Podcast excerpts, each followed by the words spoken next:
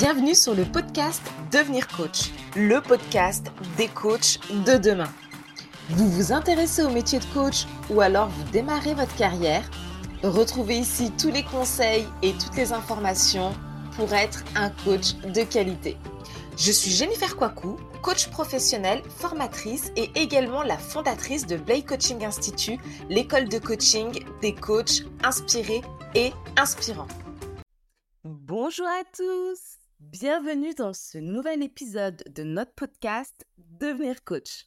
Aujourd'hui, je souhaite partager quelque chose de vraiment spécial avec vous, mes débuts et mes premiers pas en tant que coach. Pour ceux qui ne me connaissent pas, je m'appelle Jennifer Kwaku, je suis coach professionnel spécialisée en reconversion professionnelle, formatrice et, le plus important, fondatrice de Blake Coaching Institute, une école de coaching en ligne. Dans cet épisode, je vais vous raconter mes débuts dans cette carrière passionnante de coach avec mes erreurs, mes échecs, mes plus belles victoires. Je pense qu'en connaissant mon histoire, vous comprendrez un peu mieux qui je suis et la raison pour laquelle j'ai fondé mon institut Blake Coaching. Je vais donc vous en dire plus sur mon premier métier de cœur, coach professionnel. En fait, ma particularité en tant que coach professionnel est que je suis spécialisée en reconversion professionnelle pour les femmes. Et également, je crois fermement que pour trouver sa voie professionnelle, cela nécessite d'abord une introspection profonde.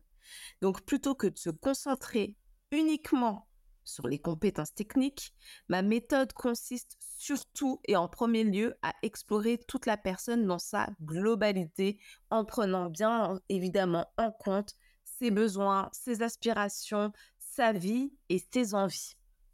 Voilà, je suis également certifiée CPF pour la prise en charge de ces accompagnements, bilan de compétences. Mais passons. Je veux surtout vous parler de ce métier. Le métier de coach est passionnant et il offre une multitude de choix de carrière incroyables. Je suis convaincue que de nombreuses personnes souhaitent devenir coach, mais qu'il est également très facile de se perdre en route, de manquer de formation ou de ne pas cibler le bon public. Et c'est pour ça aussi que j'ai créé Blake Coaching Institute. Chez Blake Coaching Institute, nous avons créé une formation qui couvre tout de la technique de coaching à la psychologie en passant par le juridique, le marketing, la communication et plus encore. Et bien entendu, une solide pratique est au cœur de cette formation. Mais avant de parler davantage de l'Institut, on va quand même revenir un petit peu à mon histoire, c'était le but du podcast. Qu'est-ce qui m'a poussé vers le coaching? Pour beaucoup, c'est une forte empathie et un désir sincère d'aider les autres. Dans mon cas, en plus de tout ça, il y a eu un déclic lors d'un exercice que j'ai réalisé lorsque j'ai souhaité changer de voie, changer de métier et que je me suis fait accompagner. J'ai envoyé un simple message à mon entourage en leur demandant ce qu'ils pensaient être ma plus grande force et mes plus grandes compétences. La réponse qui revenait sans cesse était ma capacité d'écoute. Ainsi, j'ai pu commencer à explorer la profession de coach. Mais alors là, je me suis heurtée à quelque chose de très compliqué. Trouver la formation idéale, ça a été une catastrophe. Le marché est vaste avec des offres allant de 30 euros, oui, vraiment 30 euros à 20 000 euros. J'ai réussi à trouver ma première, formation qui était en PNL, donc coach spécialisé en PNL. Eh bien, ça a été une expérience incroyable. Mais bien qu'elle était excellente, je sentais qu'il manquait quelque chose. J'ai dû donc compléter mon parcours avec d'autres formations, cherchant toujours à enrichir ma palette de compétences. Donc, je me rends compte qu'aujourd'hui, en fait, ces multiples formations euh, sont une bénédiction, mais également, ça a été un énorme défi parce qu'effectivement, euh, trouver une formation assez complète avec lesquelles je me sens à l'aise, euh, ça a été assez difficile, ça a été laborieux et ça a été très très très très très très très long. Donc, une fois que j'ai terminé toutes mes formations, je me suis dit, bon, ok, maintenant je suis une vraie coach, j'ai tout ce qu'il me faut, alors c'est bon, je vais ouvrir un compte Instagram.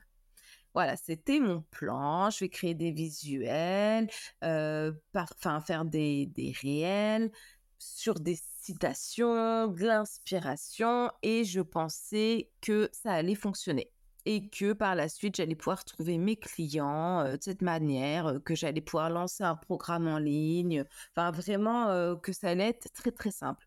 Et en réalité, je n'avais même pas envisagé de proposer directement des rendez-vous de coaching. J'étais partie sur un programme en ligne parce que j'avais entendu que c'était tendance, qu'il fallait faire des programmes en ligne, des formations, euh, ce genre de choses. Donc, je me suis dit que j'allais en faire un, ça allait être plus simple. Vraiment, je me suis complètement égarée de mon objectif initial. Faire un programme en ligne sans en faire partie, sans faire de sens de coaching, c'est pas être coach. C'est même pas être formateur, c'est pas bon du tout. Vraiment, ça, ça a été une erreur monumentale. Je vais vous expliquer plus en détail.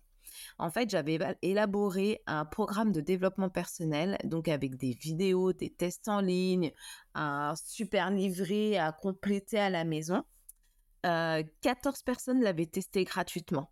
Déjà, ça, ça a été encore une autre de mes erreurs. On ne doit jamais proposer nos programmes ou nos accompagnements gratuitement. Quand on l'a mis en place, on ne le fait pas une participation même minime est nécessaire parce que quand c'est gratuit, les gens sont moins impliqués. Certains participants ont fait des retours, donc ça c'est top. Et le principal commentaire qui est ressorti était qu'il manquait de moi en fait, qu'il manquait de ma présence. C'est-à-dire que les personnes avaient le programme en ligne, c'était cool, elles ont pu comprendre qui elles étaient, pourquoi est-ce qu'elles voulaient faire telle et telle chose, mais il manquait le principal d'une personne qui les accompagnait, donc la base du coaching. Donc malgré tout ça, je me suis dit, bon d'accord, mais je vais quand même le lancer ce programme. Je vais quand même le lancer, je vais pas me mettre tout de suite avec une partie accompagnement, c'est un programme en ligne, c'est cool. Donc, je me disais, comme je continuais de publier sur Instagram, donc comme je vous disais, principalement des citations inspirantes, et que mon compte a rapidement grossi pour atteindre 2500 abonnés, je crois, en deux mois, je me suis dit que c'était bon. Allez, hop, on va commencer à en parler, à mettre ça en story. Donc, quand j'ai commencé à parler de mes offres, mais personne ne s'est intéressé à ça les personnes en fait qui me suivaient, elles cherchaient des citations inspirantes, elles cherchaient à, se reconnaître à travers des mots, à être inspirées et motivées. J'ai essayé à plusieurs reprises hein, de relancer euh, ce programme, alors sans succès. J'ai fait très très peu de ventes, j'en ai fait peut-être trois, trois ou quatre, donc c'était très léger. C'était vraiment pour moi un échec cuisant. Je m'attendais à ce qu'il y ait au moins 15, 20, 30, 50 personnes qui l'achètent. Je me suis dit, genre, un succès fou, mais pas du tout. J'étais complètement déconcertée. Donc je me suis dit, bon, je vais écouter la remarque et je vais ajouter la partie coaching à mon offre. C'est peut-être juste ça. Donc j'ai continué à recommuniquer là-dessus, mais pas du tout, ça l'a pas fait du tout. Parce que les personnes qui me suivaient, c'était pas des personnes qui étaient intéressées pour se faire accompagner. Non, c'est des personnes qui voulaient être inspirées. Donc, suite à ça, j'ai décidé donc de me faire accompagner par moi-même, par un coach spécialisé en fait en tout ce qui est business, marketing, ce genre de choses. Ensemble, on a redéfini mon offre et j'ai compris vraiment ce que je voulais apporter. Mon objectif était d'aider les femmes en fait à révéler leur force intérieure. Donc pour ça, je me suis en plus formée davantage justement à la reconversion professionnelle notamment. Et j'ai travaillé un petit peu plus sur ma stratégie en communication et j'ai également été intégrée à un incubateur euh, spécialisé pour les entrepreneurs qui ont un projet à vocation sociale. Donc ça a été une expérience incroyable et j'ai rencontré des personnes euh, avec qui je suis encore en contact aujourd'hui, avec qui j'ai pu travailler et collaborer.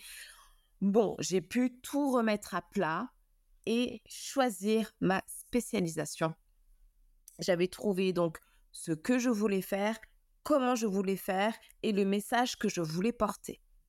Mais j'ai fait une autre erreur tout de suite face à ça. Donc une fois que j'ai défini euh, ce que je voulais faire, ma spécialisation, le programme, le message que je voulais porter, j'ai voulu déléguer ma communication.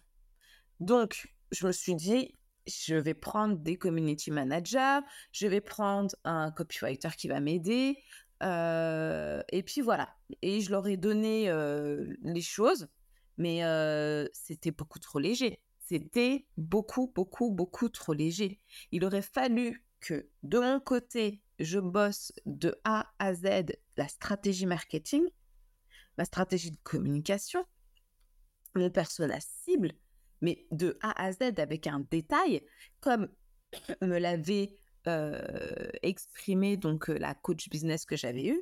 Donc j'avais les grandes lignes, mais je n'avais pas été en profondeur. Donc quel en a été le résultat? Le résultat, c'est que finalement, eh bien, quand j'ai voulu déléguer, les personnes en face de moi se sont retrouvées avec quelque chose d'assez généraliste, peut-être un peu brouillon, et on a dû tout reprendre ensemble. Mais c'est pas bon du tout ça. C'est absolument pas bon du tout. Avant de déléguer efficacement, il faut d'abord maîtriser le sujet nous-mêmes si on n'a pas une parfaite connaissance et maîtrise de nos offres de ce qu'on veut et de notre vision, mais dans l'extrême détail, comment les personnes avec qui vous allez travailler vont pouvoir s'approprier les choses et le faire euh, efficacement, faire, pouvoir faire leur travail efficacement. Donc ça, ça a été une grosse erreur de ma part. Parce qu'en fait, on a perdu du temps et j'ai perdu de l'argent. Donc, il a fallu du temps après pour qu'on retravaille ensemble, qu'on redéfinisse les choses ensemble. Euh, et ça, ça n'a pas été une partie de plaisir. Bon, ça fait partie du métier, mais euh, ça n'a pas été une partie de plaisir non plus. Donc, j'ai quand même commis pas mal d'erreurs euh, dans ce parcours, mais chaque erreur, ça a été une véritable leçon.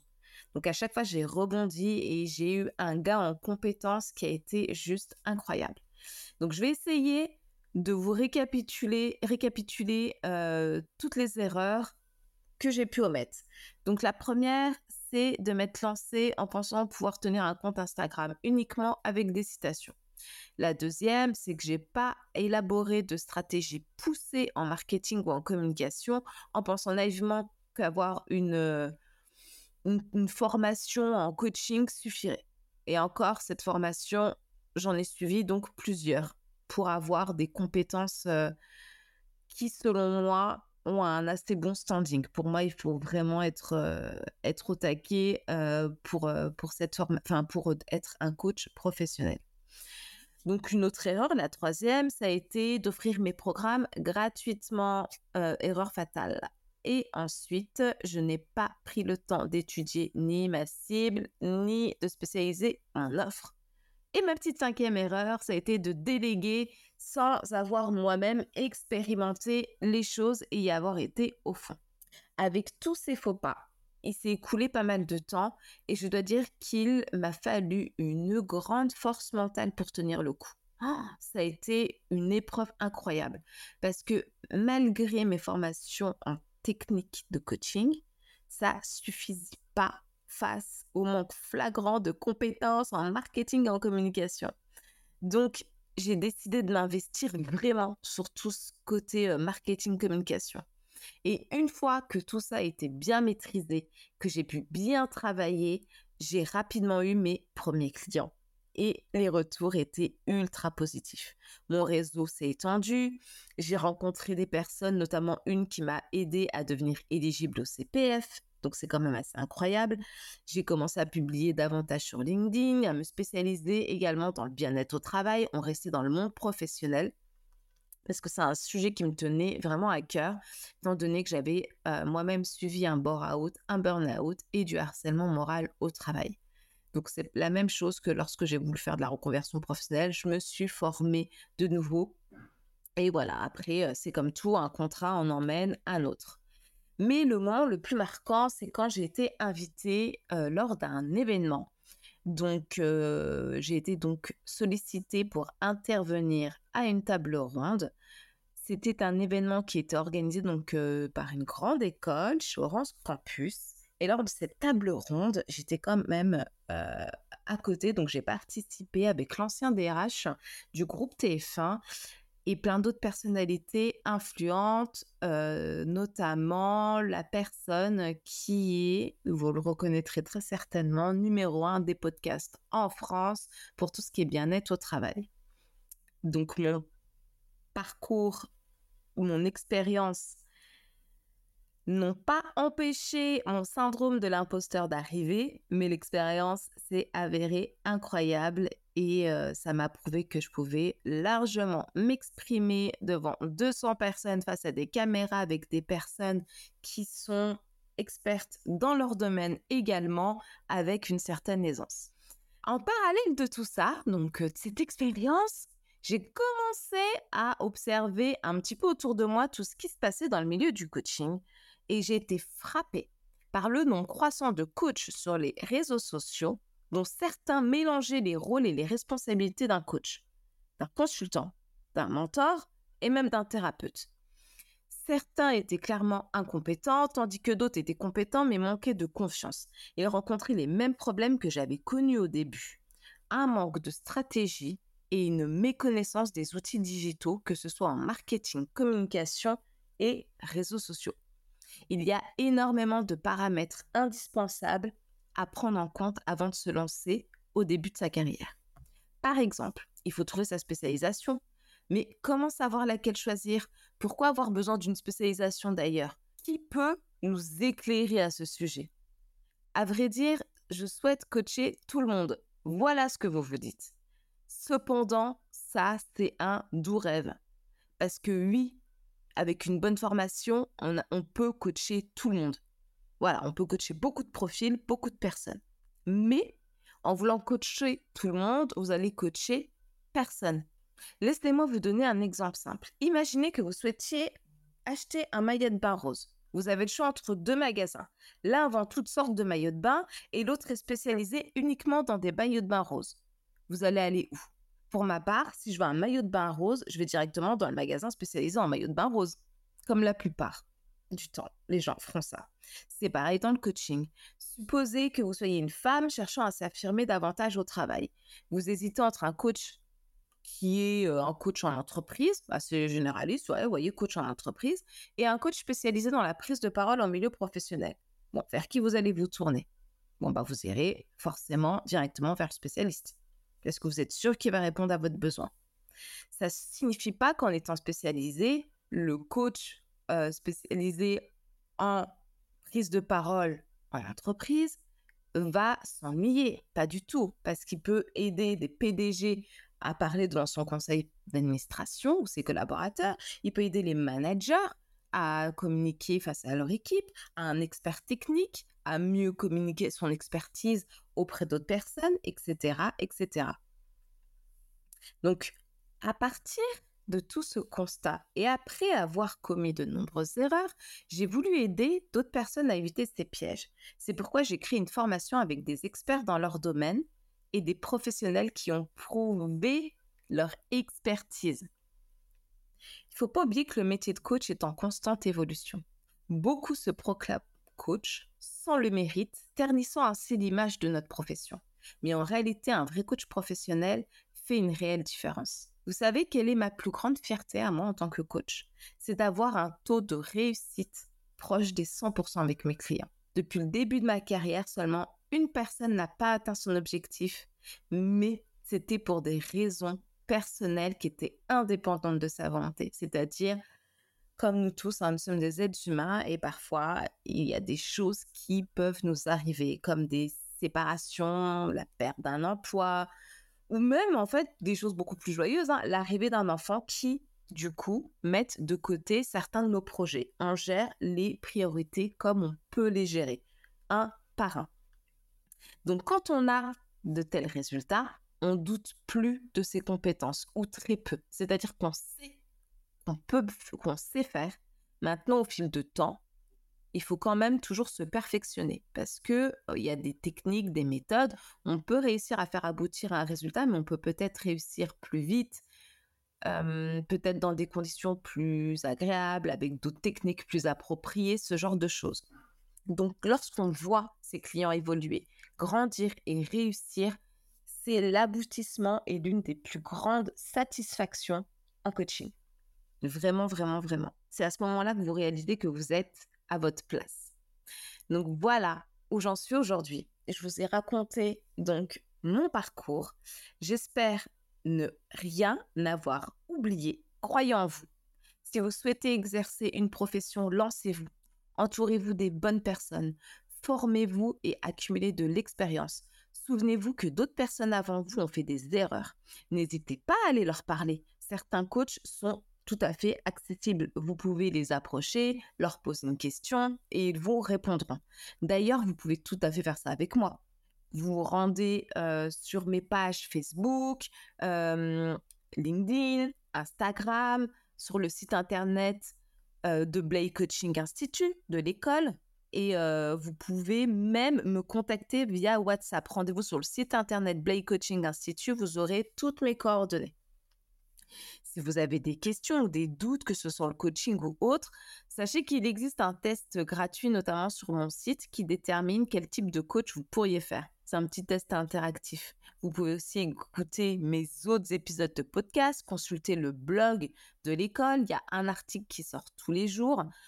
Il y a beaucoup de, vous avez beaucoup de ressources pour vous informer sur le métier de coach.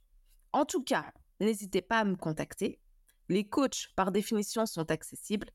Sachez aussi qu'il n'y a pas de concurrence dans ce métier. Chaque coach est unique avec sa propre identité.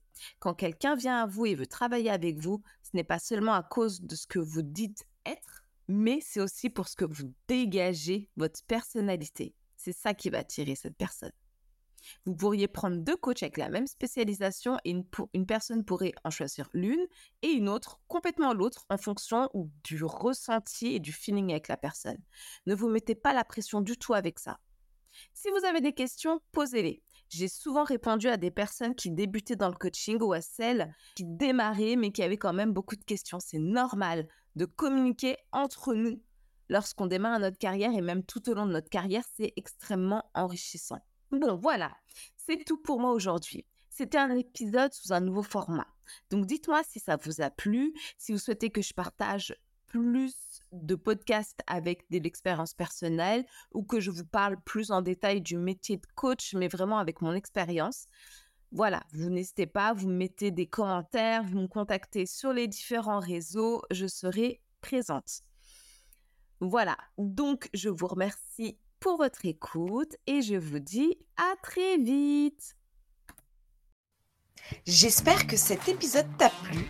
N'hésite pas à nous rejoindre sur les réseaux sociaux Blay Coaching Institute où tu vas pouvoir bénéficier de conseils, d'inspiration et de motivation pour devenir le coach de demain. Je te souhaite une très bonne journée et je te dis à très vite.